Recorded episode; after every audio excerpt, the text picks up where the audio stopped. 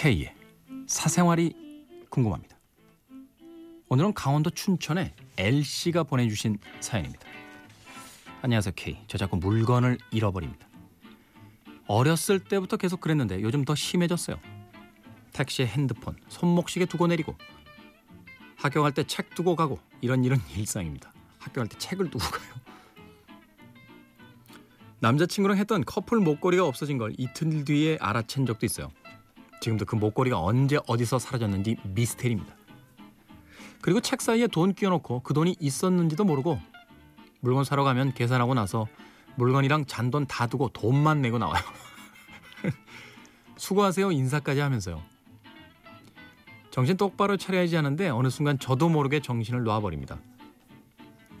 항상 생각이 많아서 딴 생각하느라 정신이 팔려서 그런 것 같기도 해요. 오늘은 얼마 전에 새로 산 립글로즈가 없어졌어요. 가방도 다 뒤져보고 방도 살펴봤는데 나오지도 않고 어디 뒀는지, 어디서 꺼냈었는지 기억이 안 납니다. 오랜만에 마음에 쏙 드는 걸 찾아서 좋았는데, 그나마 위안이 되는 건 쿠폰 써서 공짜로 얻은 거라 돈은 안 버렸다는 거예요. 건망증인 것 같은데 어떻게 고쳐야 할까요? 병원에 가야 할까요? 건망증 치료제가 있나요? 병원에 가면? 그런 건 없는 것 같은데요. 저도 뭐 자꾸 잊어버려요. 네.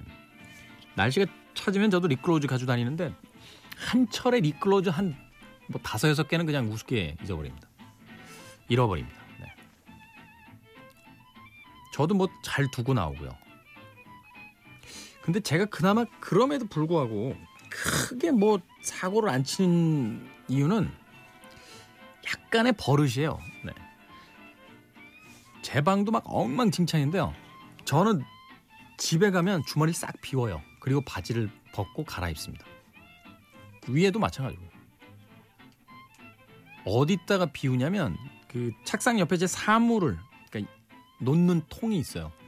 이렇게 직사각형으로 짜여져 있는데 거기 지갑, 휴대폰, 열쇠, 립글로즈 뭐 이렇게 딱 구획이 돼 있어서 거기다 딱 놓, 놓습니다. 그리고 다음날 나올 때 옷 딱 입고 그 박스에 가서 그대로 다, 다, 다 집어넣고 해요. 듣는 위치도 똑같아요. 지갑은 오른쪽 뒤, 휴대폰은 왼쪽 앞, 네. 열쇠는 오른쪽 앞 주머니, 네.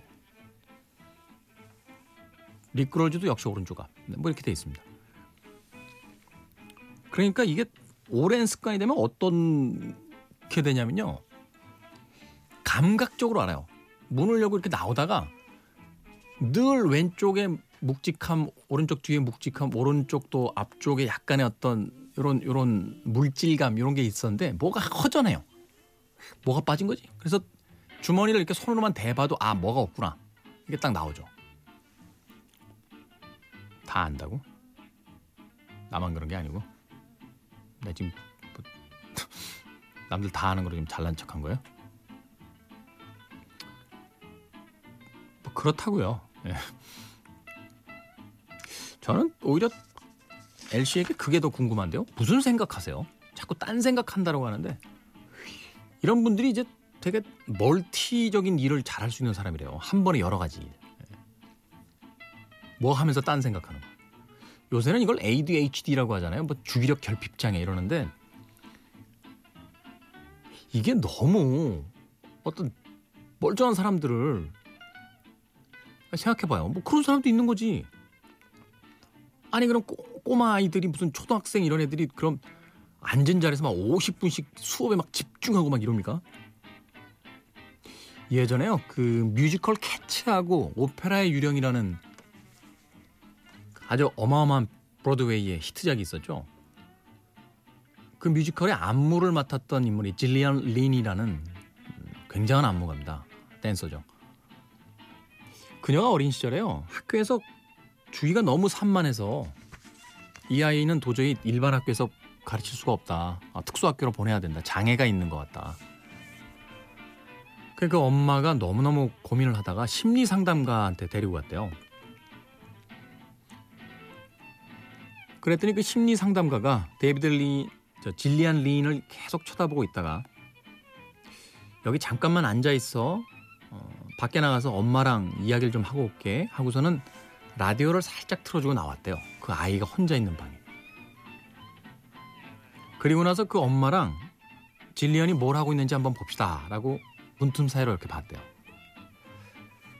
그랬더니 이 라디오에서 음악이 나오니까 자리에 앉아있던, 그 전까지는 약간 겁을 집어먹고 있던 아이가 순간적으로 일어나서 그 음악에 맞춰 막 춤을 추더랍니다. 그게 이제 남들의 눈에는 가만히 있지를 못하는 아이, 뭐 이렇게 보였던 거죠. 그래서 그 심리상담가가 질리언 린의 엄마에게 그런 이야기를 했대요.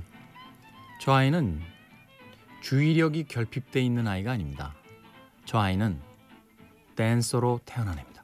그러니 댄스 학교에 보내십시오. 질리언 린의 그 회고록에 보면요, 처음 댄스 학교에 도착했을 때 자기가 깨달았대요. 자기는 몸으로 생각하는 사람이라는 것.